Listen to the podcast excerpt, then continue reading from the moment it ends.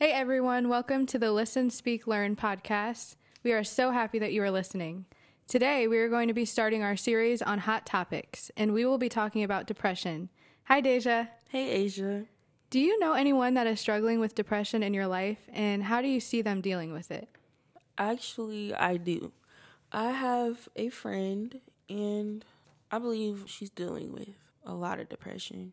And the way that she deals with it is she jokes like about death or recently, like she posted on her stories about killing herself and how no one cares about her and like how she cut up her arm and it really bothered me. So I'm like, you know, you you have people who care about you and it's like she doesn't care.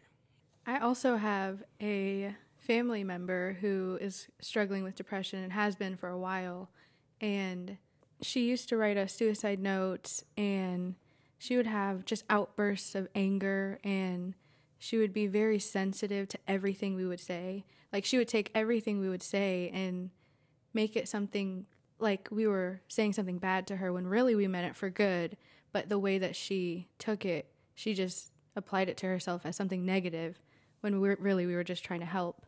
I've seen her turn to drugs and relationships to fill that void in her life because she thought that nobody cared about her. So she would go and seek out people who did. And sometimes she would run into people who really didn't. And sometimes she would run into people who did. But she would go and just try to find that love and care when she really had it in her family, but she just wasn't receiving it and she couldn't see it. The pain wouldn't let her see. What are some signs that you have seen that someone might be struggling with depression?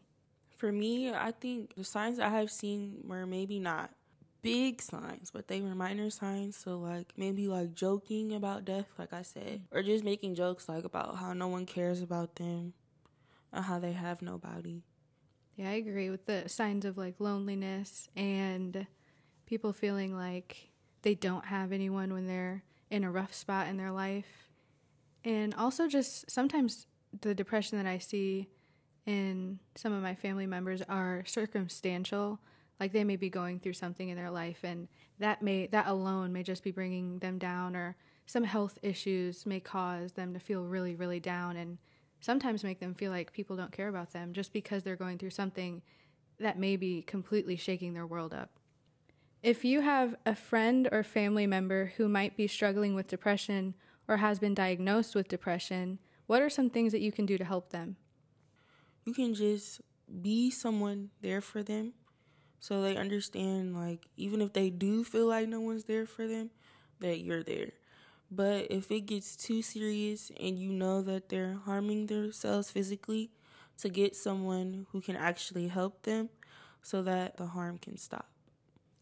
If you have a friend or family member who might be struggling with depression in my personal experience just listening and being patient with them even when they may be acting not normal, not not like their normal self, to just be patient with them and know that it has nothing to do with you and everything to do with what they're going through mentally and sometimes physically and to not take things personal and to not hold that burden to yourself, but to be there for them, but don't try to control everything and to just listen and encourage them and always tell them how important they are to you.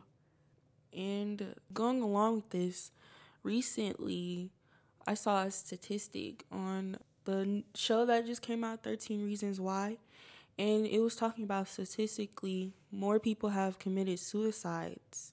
If you've watched that show, she committed suicide and then she taped how she felt when all the stuff was happening to her before she died. And it was talking about, like, statistically, more people, when they committed suicides, they did tapes or they recorded themselves or wrote notes before they decided to end it. And I just think it's crazy because, you know, it's a show, so you think, no, it's not really happening in real life. And then you see that it's actually happening. All these people are feeling this way. And then based off this show, they're going and they're doing it. And I just feel like that's why we just have to be careful, especially like what we allow ourselves to watch and to hear, especially when we know we're going through certain things. Because if we're not in the right state of mind, it can really influence what we do. I don't think the show was intentionally trying to bring a negative impact on people, but unfortunately, when people are not in the right state of mind or are struggling and fighting battles and demons in their mind, seeing someone else fighting that and losing that battle negatively impacts that person regardless.